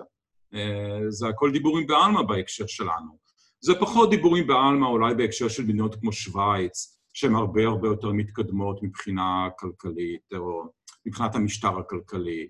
אולי מדינות כמו הונג קונג, אם הונג קונג, אם סין לא תשמיד אותה, או תעקר את האופי המיוחד שלה. אבל זה לא, זה לא קשור אלינו. אלינו זה קשור רק ברמה הפילוסופית, ורק ברמה של להסביר לאנשים שכל המדינות שאנחנו רואים מסביב, שהן באמת מדינות עשירות ומצליחות, מדינות שלצערי ישראלים רבים היו רוצים להגר אליהם, אלה מדינות הרבה, הרבה, הרבה יותר קפיטליסטיות ממדינת ישראל. וכמה צריך חכם, כמה חכם אתה צריך להיות בשביל להבין שאם כל המדינות המצליחות בעולם הן מדינות הרבה יותר קפיטליסטיות מאיתנו, אז אולי הקטע הקפיטליסטי הזה הוא לא כזה רע. אני רוצה בעצם, התשובה שלך אומרת, עם הנצח לא מפחד מדרך ארוכה, צריך לעשות פה הרבה מאוד דברים, האידיאל שאני מדבר לא יתקיים אם לא נעשה רפורמה מטורפת בדרגולריזציה ובחינוך. דרגולציה וחינוך, זה בשלב הראשון מה שאנחנו מציעים, וזה הדבר שראוי לעשות, נכון? אוקיי, כן. עכשיו, הזכרת את המילה חינוך, אז תן לי לדבר על זה, כי זה נקודת מפתח, וזה כמובן בעיה קשה. הרי חלק גדול, דיברת מקודם למה אנחנו לא מצליחים לשכנע אנשים בצדקת דרכנו, למרות שנראה על פניו שבאמת... כל העובדות הן לטובת השוק החופשי, אין שום מחקר שאומר הפוך היסטורי בכל מדינה. תומאס סואל, רק צריכים לקרוא את צ'ארלס מארי, מתקדמים לאחור, ואת כל הרעיון הזה ש... כל איזשהו רעיון סוציאלי בסופו של דבר דופק את עצמו. אתה אמרת פעם שכל חוק שהמדינה עושה, זה חוק שבדיוק עושה ההפך, כן? חוק העבודה זה חוק שמייצר אבטלה, חוק הפריון עושה אנטי-פריון. כל הדברים האלה מגובים בספרות של מאה שנה ויותר, ולמרות זאת, לא משכנע. אז uh, אני חושב שהבעיה זה חינוך, או בעיה אחת מאוד עקרונית זה חינוך. ולמה זה בעיה כל כך עקרונית? כי ילדים מגיל שש נכנסים לבתי ספר ממשלתיים. בתי ספר ממשלתיים שהם גרועים, כן, אבל לא רק שהם גרועים, הם גם שוטפים את המוח של הילדים שיושבים שם שתים עשרה שנה, שהמדינה זה המציל שלך, ואיש העסקים האויב שלך. וכשלמד דברים כאלה שתים עשרה שנה, ובמקביל גם אתה רואה טלוויזיה, שהיא טלוויזיה סוציאליסטית, וקורא עיתונים שהם ברובם סוציאליסטים, אז קשה מאוד מאוד לצפות ממך שהמוח שלך יהיה פתוח למציאות. כי שטפו לך את המוח במשך שתים עשרה חמש עשרה שנה, וזה מה שיש. אבל הטלוויזיה נשלטת על ידי בעלי הון. שטפו לך את המוח. אבל זה קצת מוזר מה שאתה אומר. הידיעות האחרונות נשלט על ידי משפחת מוזס, ישראל היום על ידי אדלשטיין, אפילו הארץ נשלט על ידי שוקן. זאת אומרת, הטלוויזיה שלנו, למעט כאן אחת עשרה, היא טלוויזיה שנשלטת על ידי בעלי הון, גופים פרטיים. איך יכול להיות שהטלוויזיה יש בה עניינים? הרי איזה אינטרס יש למוזס להגדיר את בעלי העסקים כמרשעים? מה הקשר בין בעלי הון לקפיטליזם? אני רוצה, יש איזשהו סרטון שלי ביוטיוב שאני מציע לך להסתכל עליו. אנחנו נשים את הקישור שלו בדסקריפשן.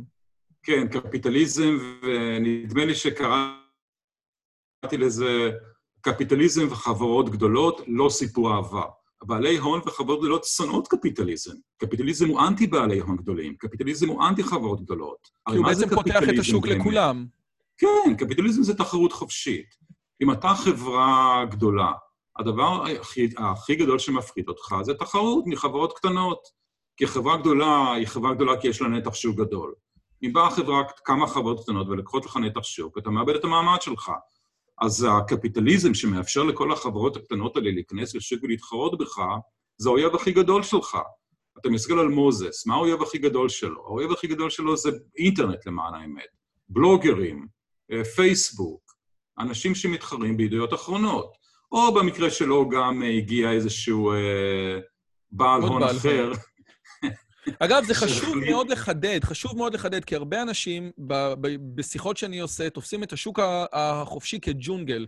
אחד הדברים המרכזיים בשוק החופשי זה ממשלה חזקה שמאפשרת תחרות, שמונעת מונופול, שמונעת קרטל, שבעצם אם מישהו רוצה לפתוח עכשיו חברת חשמל מקבילה, אז היא תאפשר לו לעשות את זה.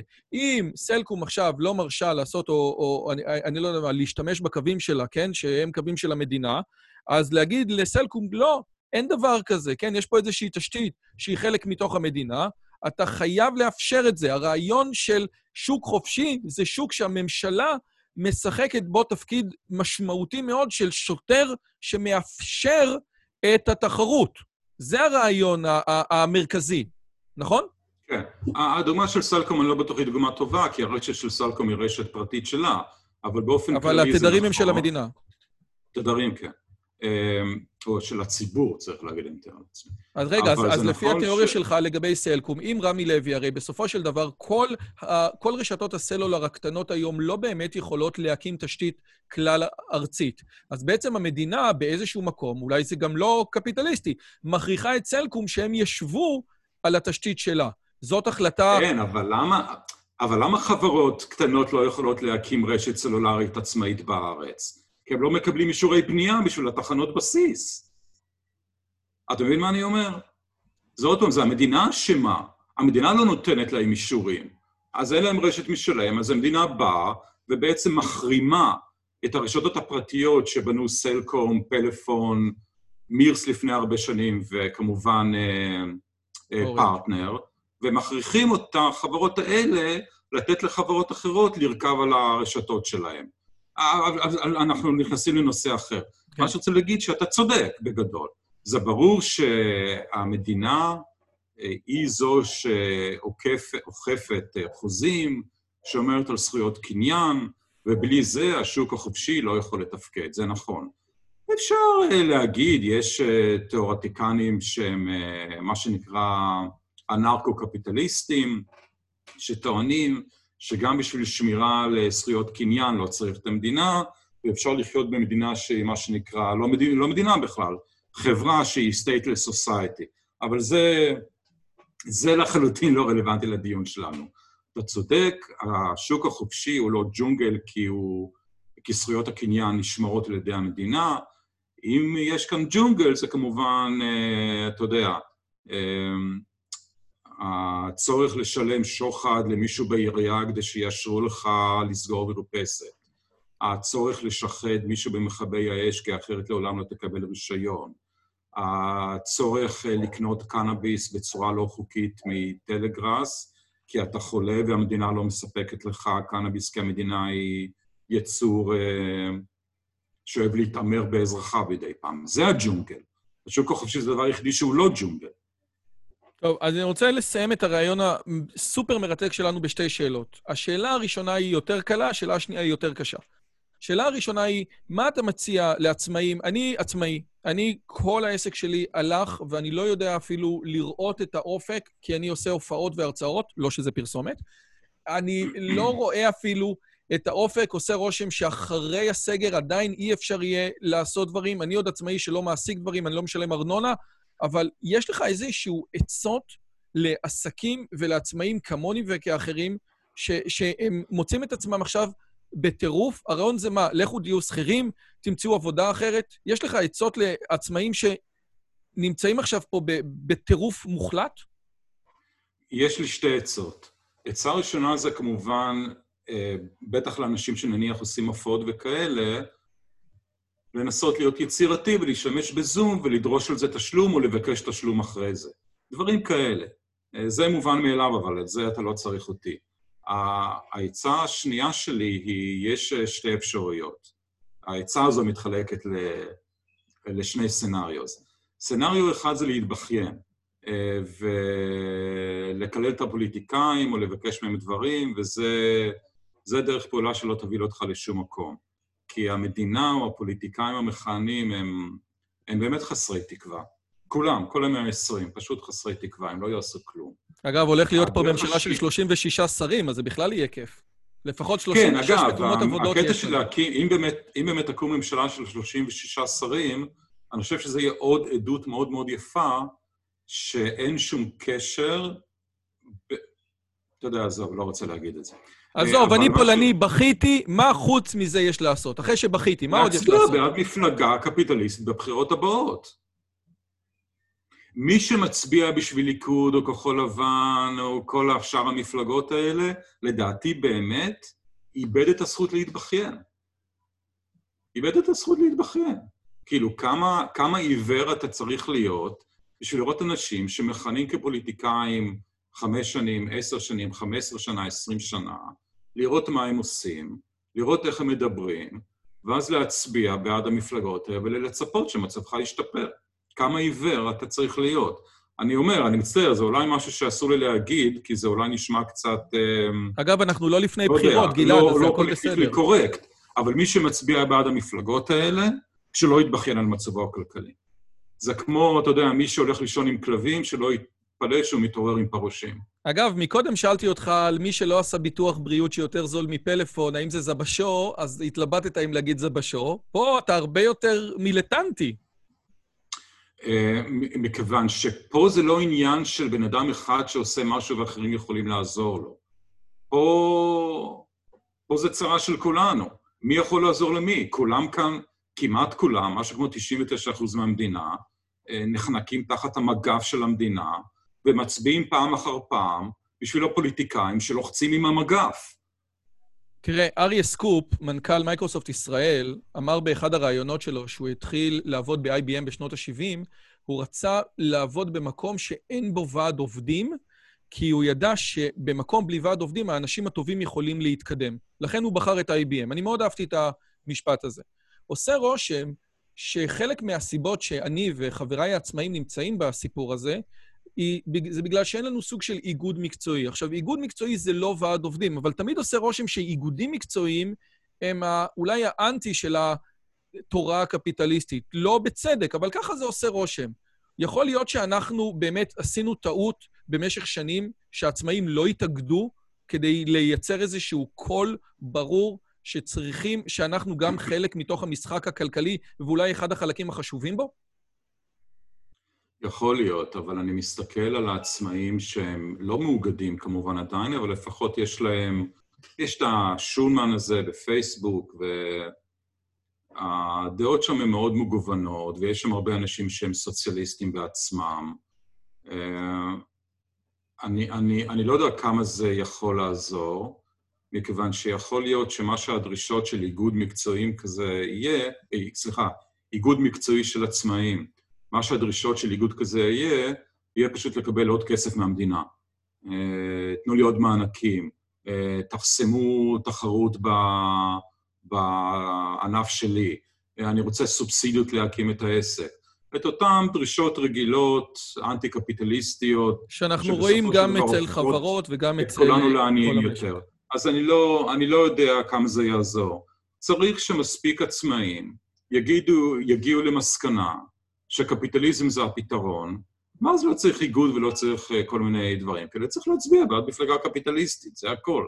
הפתרון הוא פוליטי. טוב, הפתרון וזה, הוא מביא, פוליטי. וזה מביא אותי לשאלה האחרונה והיא הכי קשה. האמת היא השאלה הזאת לא רלוונטית עכשיו, כי עושה רושם שבאמת יש תנועה, אבל כשאני עשיתי תחקיר לקראת הראיון איתך, אני שמתי לב שאתה באמת עומד בראש מפלגה חדשה שהיא עוצמה כלכלית ליברלית. אני הכרתי אותך בתור מספר שתיים בזהות, התחברתי מאוד לרעיונות של זהות, כן, אפילו קראתי את זה, כן, אתה רואה, אני, אני ממש הייתי רציני, פחות לרעיונות הדתיים, האמת היא, בתור דוס, יותר לרעיונות החירותיים, ובסופו של דבר... גם אני, לא... בתור לא דוס. כן, אגב, אני כן דוס, ולמרות לא. ו, ובסופו של דבר אמרתי, וואו, הוא לא... היה לו מפלגה, ואני אפילו לא ידעתי עליה, אני לא ראיתי את התשדירים, רק ראיתי ברדיו ובחדשות, עוצמה, אה, עוצמה יהודית, אגב, שניכם הייתם עוצמה, קיבלה הרבה הרבה יותר סיקור תקשורתי, לא ידעתי שאתה אפילו מתמודד.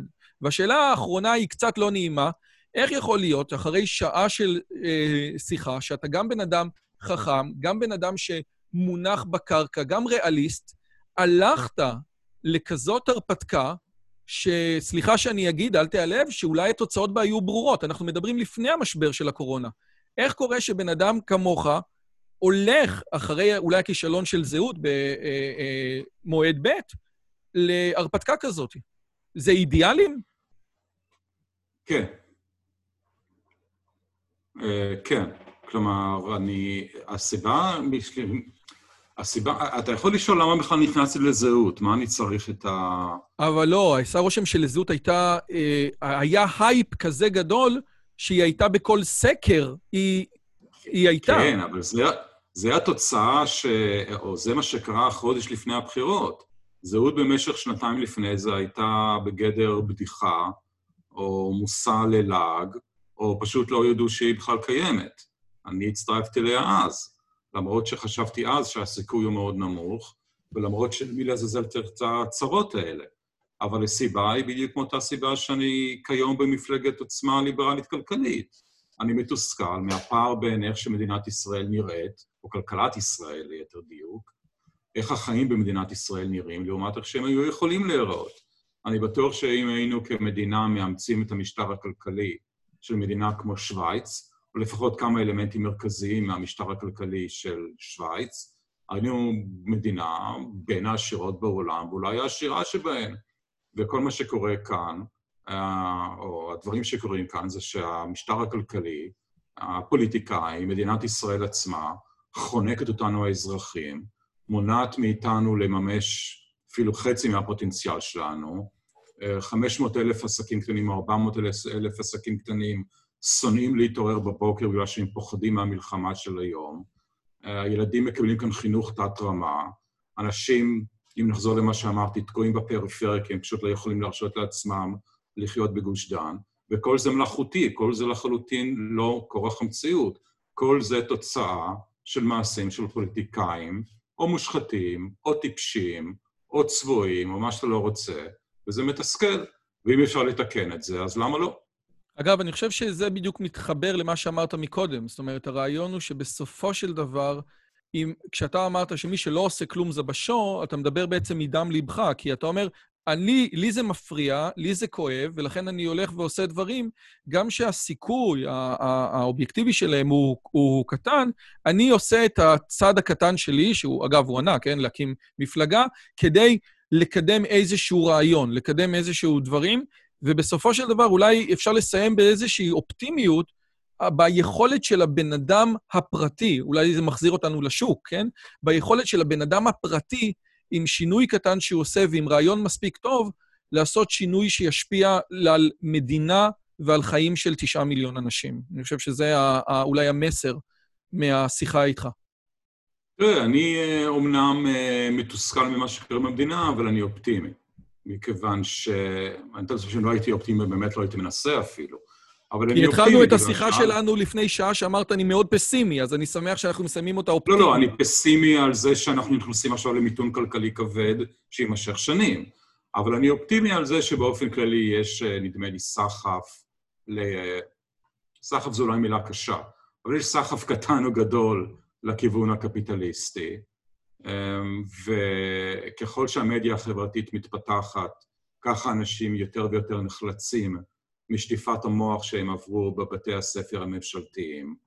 הפתרון שאנחנו, שאני, שאנחנו מציעים הוא באמת פתרון טוב, ואני חושב שמפלגה, ו- וצריך גם לפרוד לדעתי, בטח בקונסטלציה הפוליטית שקיימת במדינת ישראל, מדינה, מפלגה קפיטליסטית טהורה, שנכנסת אך ורק עם ארבע מנדטים לכנסת, יעני המינימום הדרוש, היא יכולה לעשות כאן מהפכות. היא יכולה לעשות מהפכות. וצריך לעשות יחסית מעט בשביל להשיג יחסית הרבה מבחינת התוצאות כפי שהן משתקפות בכלכלה. אז אני אופטימי. או, אז מי שרוצה לדעת עוד על גלעד ועל המצע של מפלגת עוצמה ליברלית כלכלית ועל הסרטון של... קפיטליזם וחברות גדולות, שזה לא סיפור אהבה, מוזמן לדיסקריפשן, אנחנו נשים שם את הכל.